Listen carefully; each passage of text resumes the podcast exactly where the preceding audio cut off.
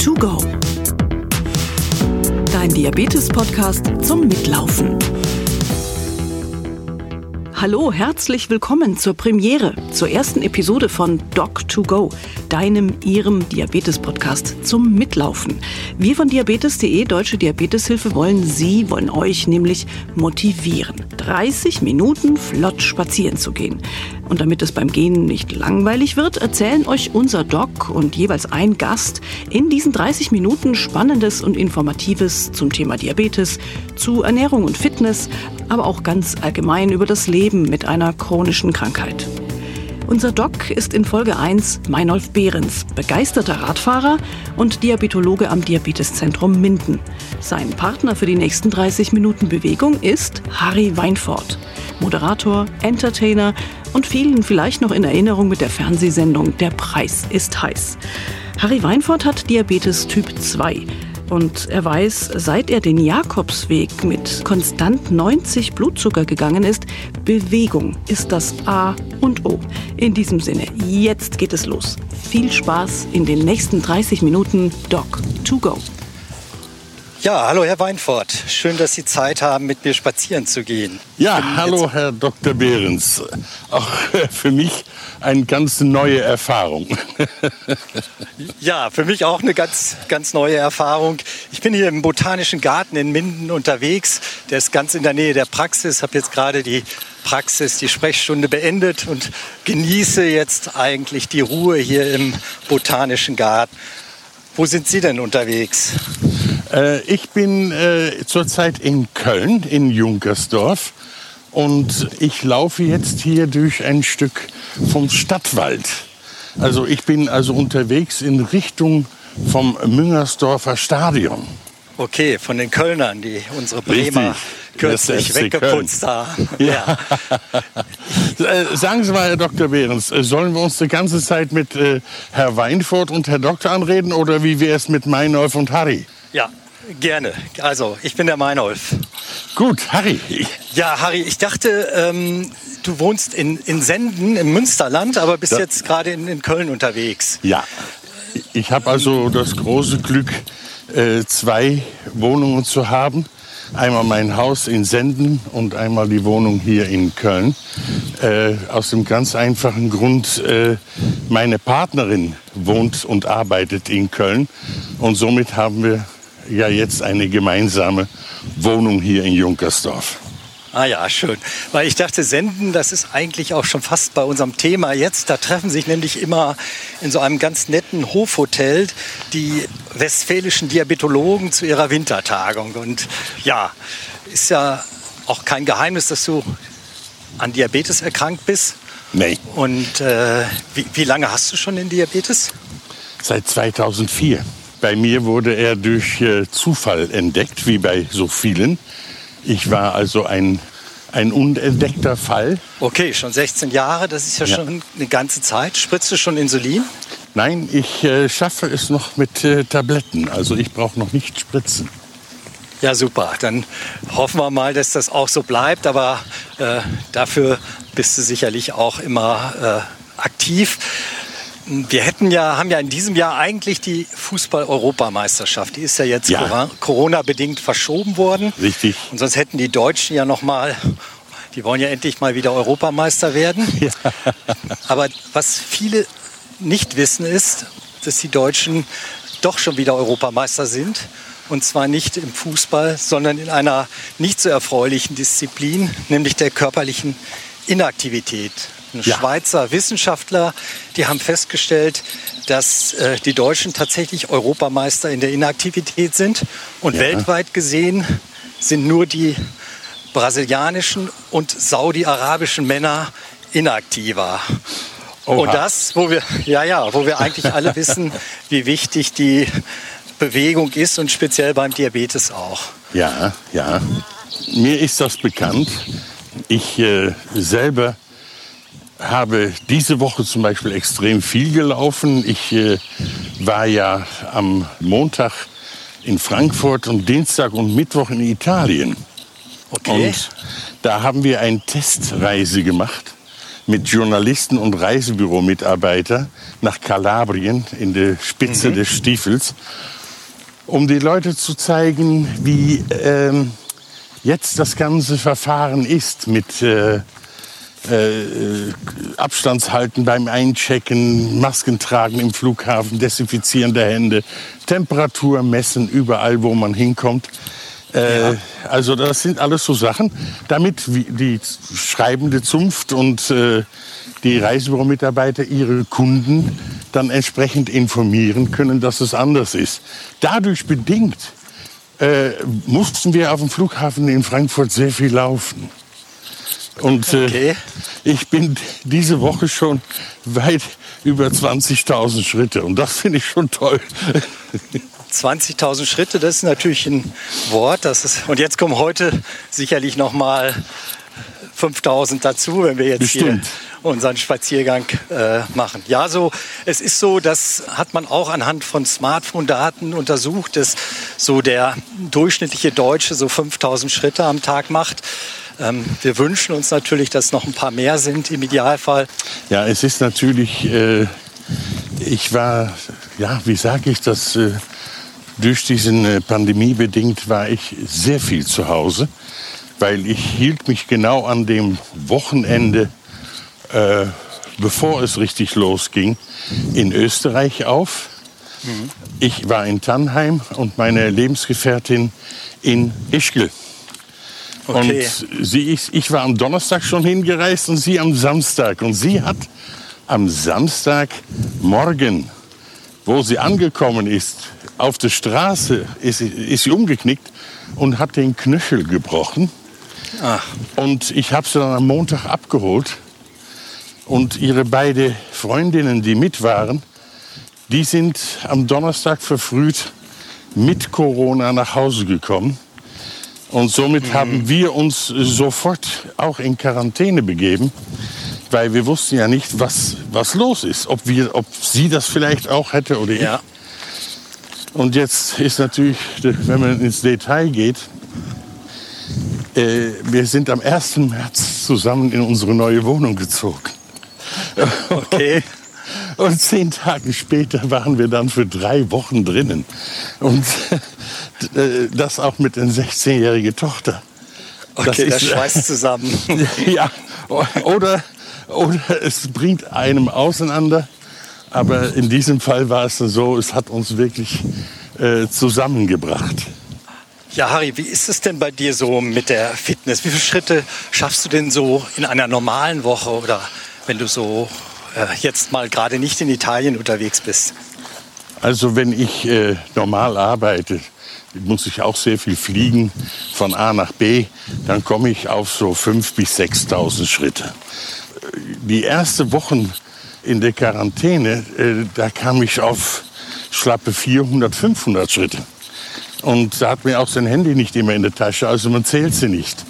Also es passierte weniger und ähm, es passierten auch noch andere Sachen. Äh, mittlerweile ist es so, ich habe in Senden einen Schwimmteich und ähm, bin dann am äh, Schwimmen, einfach äh, um äh, in Bewegung zu sein. Grundsätzlich ist es ja so, dass wir alle immer sehr auf unser Gewicht fixiert sind. Ja. Wenn man aber wirklich das wissenschaftlich mal genauer betrachtet, dann ist die Frage, ob ich ein Kilo mehr oder weniger äh, wiege, gar nicht so entscheidend. Entscheidender für die Herz-Kreislauf-Gesundheit und letztlich sogar für die Lebenserwartung ist die Frage, wie fit ich bin. Ja. Und es gibt ähm, ganz tolle Untersuchungen, die zeigen, dass der fitte Übergewichtige letztlich die viel besseren Karten hat als der unfitte Schlanke. Das heißt, die Waage ist gar nicht so entscheidend, sondern wirklich die Frage, wie fit ich bin. Wir können mhm. nur die Fitness nicht so gut messen und nee. äh, deswegen gucken wir vielleicht äh, sehr viel mehr auf die Waage. Ja. Natürlich hängen Fitness und Gewicht auch zusammen und äh, man kann das eine von dem anderen nicht trennen. Aber das, was du vorhin gesagt hast, dass du schwimmen gehst oder dann äh, alternativ eben zum Laufen. Das ist eigentlich genau die richtige Antwort und auch entscheidend für den Diabetes. Mhm. Ja, was, was ich äh, wohl gehabt habe am Anfang der Isolation, ich bin aus einem bestimmten Rhythmus herausgekommen. Ich habe nämlich irgendwann festgestellt, dass ich meine Tabletten erst nachmittags genommen habe. Und äh, okay. das war natürlich nicht gerade das Gelbe vom Ei. Ähm, weil da musste ich meine äh, Nachttablette, also Abendtablette, musste ich erst Mitternacht nehmen. Bis ich das rausgekriegt habe, da hat es ein paar Tage gedauert, dass ich wieder in meinen alten Rhythmus zurückkommen muss. Ja, klar. Corona-Zeiten sind schon ganz besondere Zeiten gewesen. Wir haben das auch bei unseren Patienten gesehen. Die Aktiven teilweise sind noch aktiver geworden. Die haben auf einmal die, die viele Freizeit, die da war, weil keine Veranstaltungen waren und so, auch wirklich genutzt für, für ja. mehr Bewegung. Die Wälder waren auf einmal voll. Das habe ich hier bei uns vor Ort auch gesehen. Aber dann gab es auch ganz viele, die ja letztlich die Corona-Zeit doch so als Hausarrest verstanden haben, sich komplett zurückgezogen haben. Die Alltagsaktivitäten sind noch weggefallen. Äh, ja, sie sind teilweise auch so in eine depressive Phase gerutscht, sodass sie am Ende sich gar nicht bewegt haben. Ja. Und da ist so ein bisschen die Schere auseinandergeklafft, mhm. das muss man so sagen. Ja, Aber man ist natürlich auch äh, mit sehr vielen anderen Sachen beschäftigt. Äh, äh, man, man sieht, wie sein Geschäft komplett wegbricht. Und äh, dann ist hier zu Hause eine Baustelle. Da geht es dann weiter. Und äh, da sagt man, okay, hoffentlich ist das bald fertig, dass ich das nutzen kann. Und das passiert dann auch. Ja, und, und dann, was machst du mit all die Zeit? Und da bin ich dann sehr kreativ geworden. Ja, aber du, ich habe gehört, du bist doch Hobbykoch. Äh, da war doch sicherlich auch Zeit, äh, gesundes Kost zusammenzustellen. Ja, jetzt habe ich äh, tatsächlich angefangen, selber Brot zu backen und ja. äh, mit Dinkelmehl, also mit gesunde Sachen, Brötchen zu backen. Und äh, meine Lebensgefährtin, die ist ja auch sehr hübsch und die hat eine tolle Figur und die will das auch halten. Also musste sie unbedingt auch auf meine Ernährung aufpassen. Also wir haben uns tatsächlich äh, gut ernährt und ich habe kein Gramm zugenommen. Ich bin nicht dicker geworden. Also das ist schon mal ein Riesenvorteil.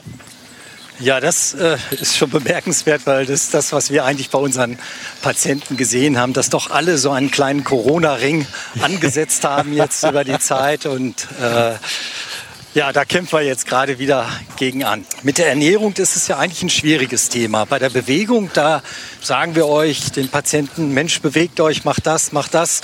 Bei der Ernährung ist es schwierig. Die Empfehlungen ändern sich immer und ähm, ja, der, der eine Experte sagt, du darfst davon was essen, der andere Experte sagt, du darfst davon was essen. Hast du so eine Idee, worauf achtest du besonders beim Essen jetzt in Bezug auf deinen Diabetes? Ja, ich äh, achte besonders darauf, dass ich nicht anfange, Kuchen zu backen. Also das ist, äh, ich habe in sehr viele Kochbücher nachgeschaut. Ich habe wenig Kuchen gefunden, die ohne Zucker gemacht werden. Also ja, ähm, Zucker, genau. Und das ist natürlich dann Gift für uns Diabetiker.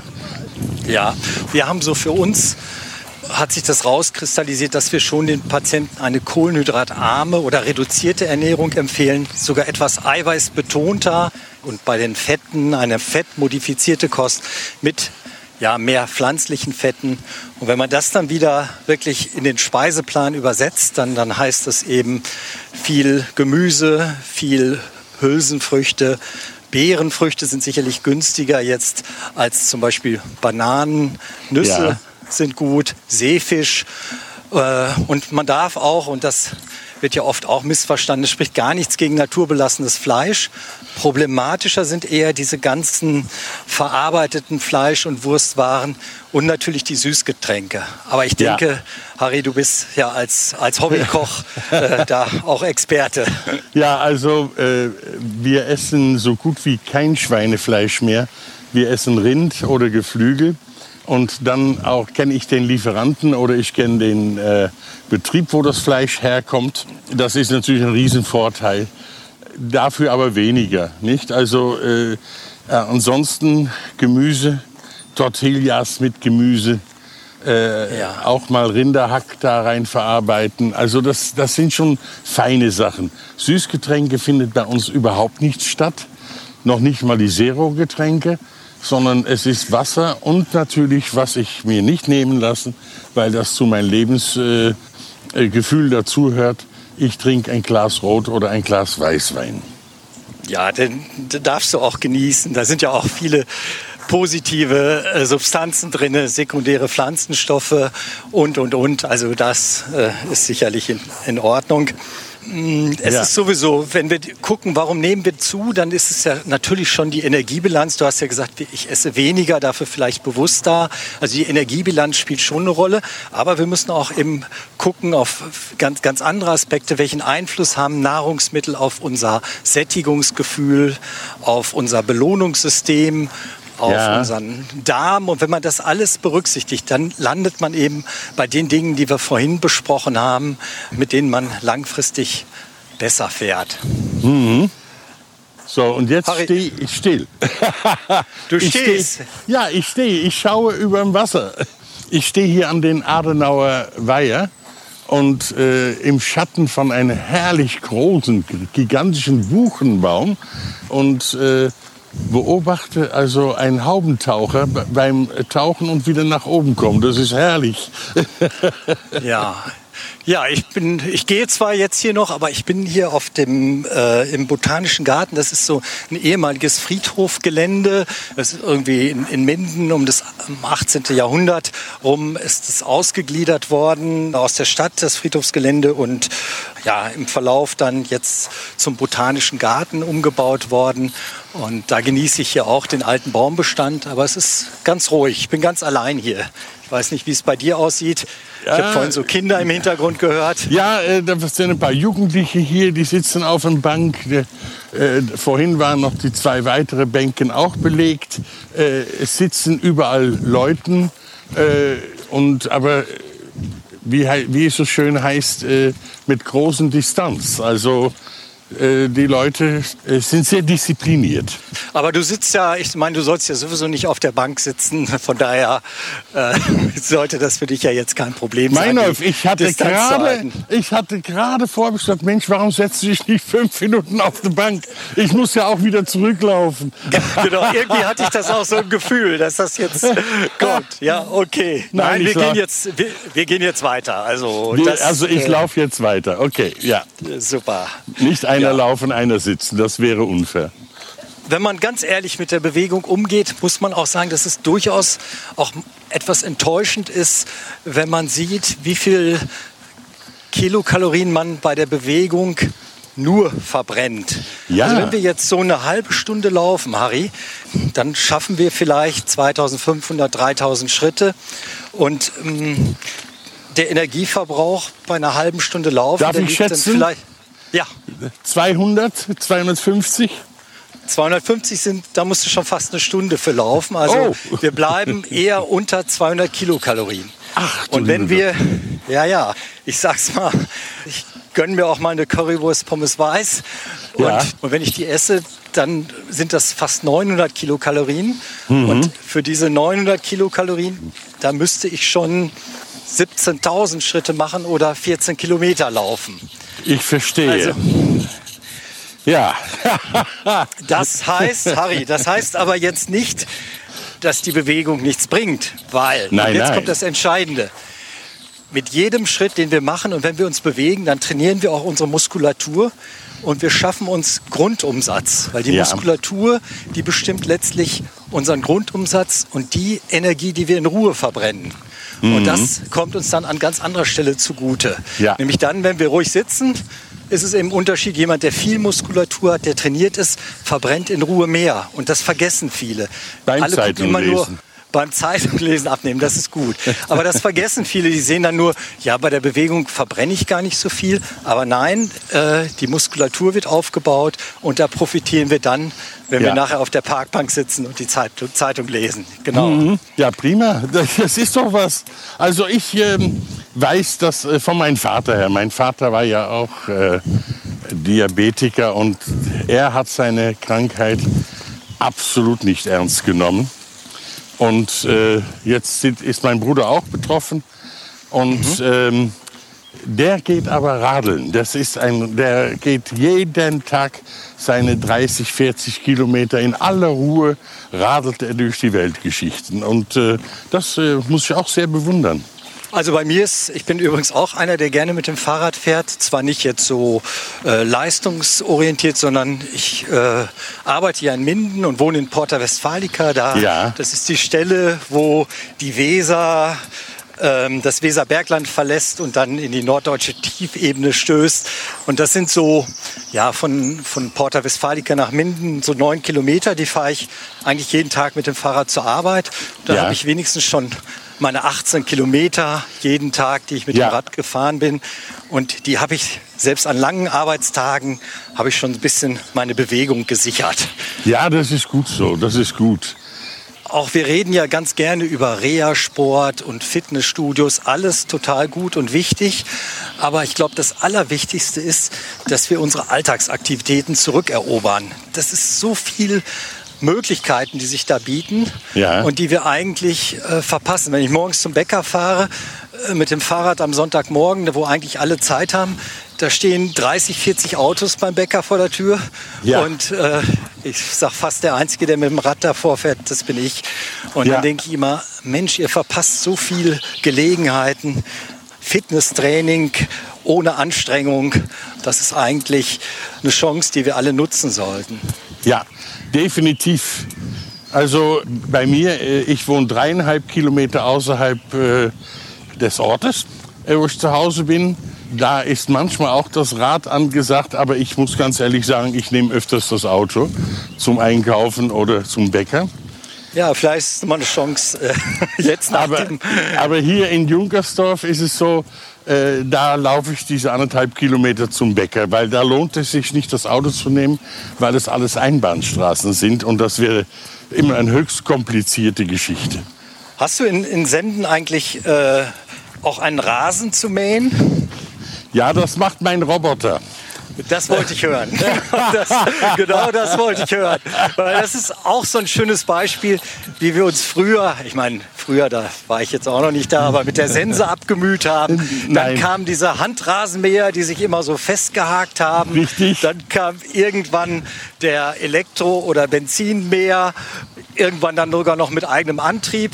Und ja. heute liegen wir auf, auf der Terrasse und äh, bewundern unseren Rasenroboter, wie er da äh, seine Meter macht. Dazwischen gab es dann auch noch den Aufsitzmäher.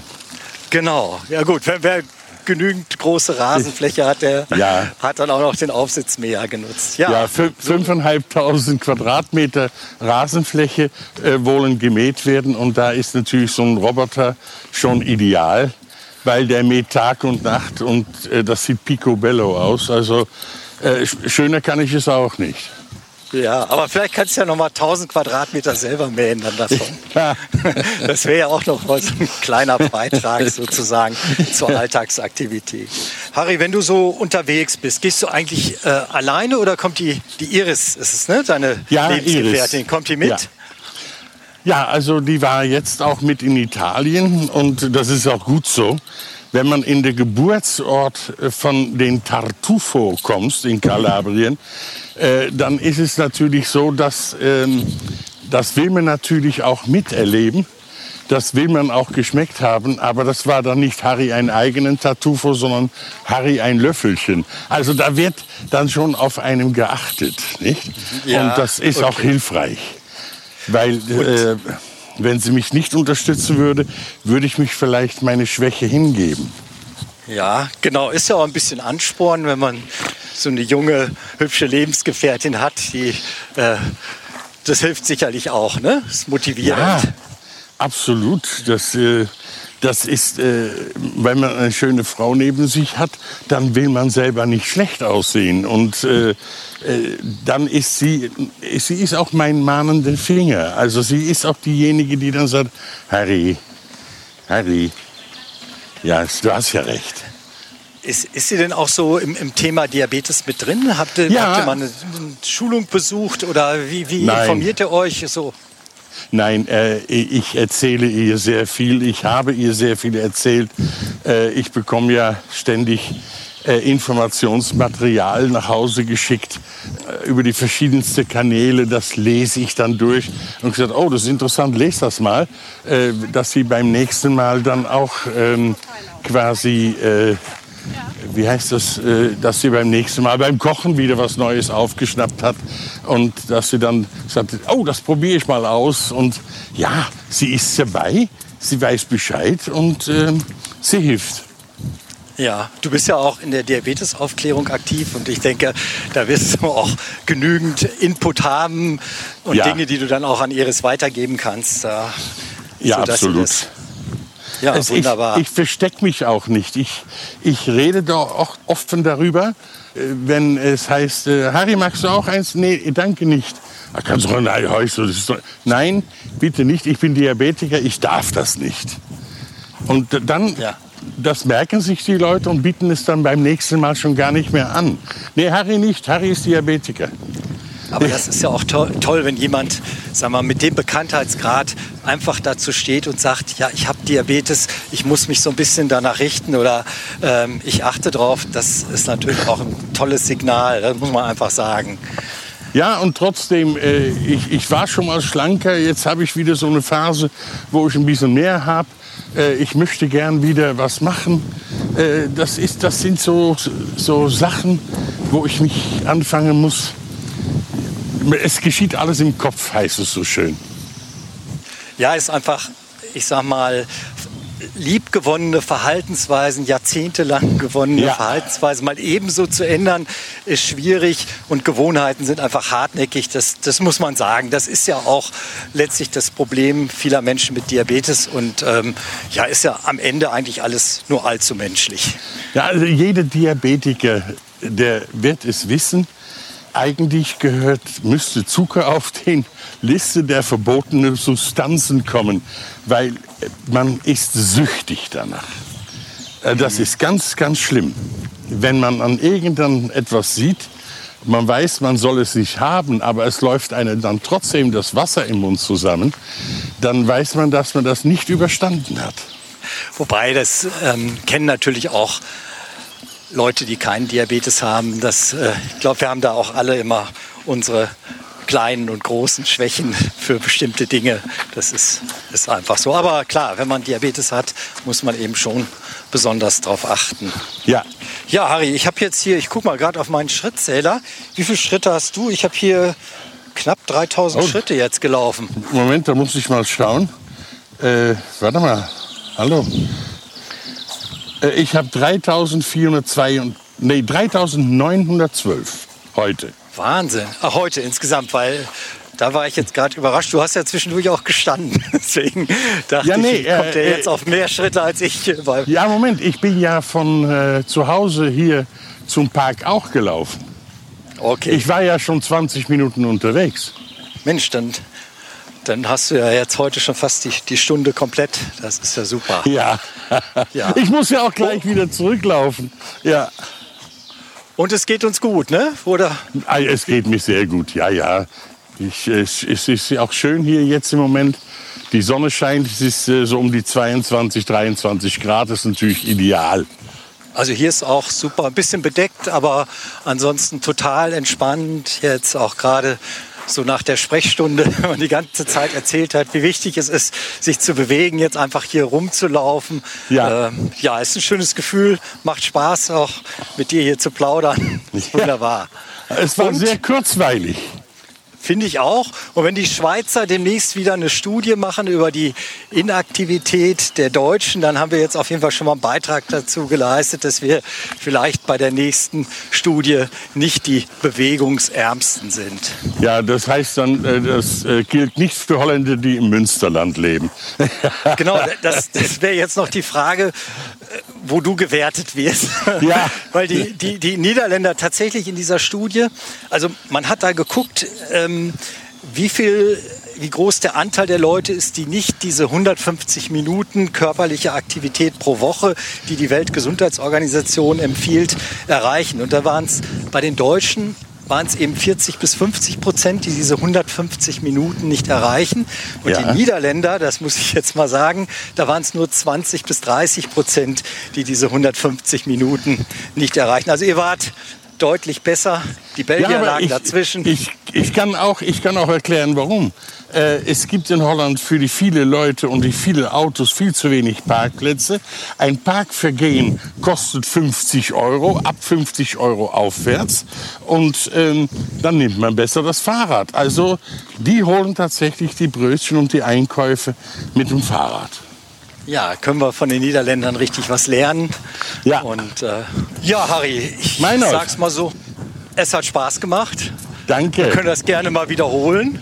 Vielleicht Absolut. schaffen wir es auch. Vielleicht, wenn du hier mal an die Porta kommst mit der Iris und ihr Ja. zum Kaiser Wilhelm Denkmal hochmarschiert, dann, dann melde dich einfach. Dann komme ich gerne dazu und dann gehen wir da auf dem Kamm vom Wiengebirge auch noch mal ein paar Meter. Alles klar. Gut, vielen herzlichen Dank für das Gespräch. Ja, ich danke dir auch und äh, alles Gute, einen schönen Sommer. Trotz Danke. Corona, Corona, was noch von da ist. Und äh, schöne Grüße auch an die Iris. Dankeschön, werde ich ausrichten. Tschüss, Harry. Tschüss, mein Wolf. Hervorragend. Sie sind, seid ihr mitgelaufen? Ja klar, es geht natürlich auch ohne, aber zackig 30 Minuten durch die Natur spazieren, das hat doch was. Abonniert Doc2Go am besten gleich, um keine unserer Episoden zu verpassen. Die gibt es alle zwei Wochen. Und schaut am besten auf der Website zum Podcast vorbei. www.diabetes.de.org slash podcast. Dort gibt's dann auch weitere Infos zum Podcast und zu unseren Gästen. In der nächsten Episode von Doc2Go begrüßen wir Dr. Jens Kröger, den Vorstandsvorsitzenden von Diabetes.de Deutsche Diabeteshilfe und die Schriftstellerin und Moderatorin Laura Karasek. Sie hat Typ 1 Diabetes, lässt sich davon aber in ihrer Lebenslust wirklich nicht bremsen, auch wenn sie bei manchem 300er Wert so gar keinen Bock auf die Krankheit hat. Gut, dass Dr. Kröger für Sie und für alle Menschen mit Typ 1 Diabetes einen coolen Tipp hat für ein noch besseres Diabetesmanagement. Hören Sie rein, hört rein in die Episode 2 von Doc2Go in zwei Wochen. Für diese Episode bedanken wir uns für die freundliche Unterstützung bei der IKK Klassik und bei Böhringer Ingelheim.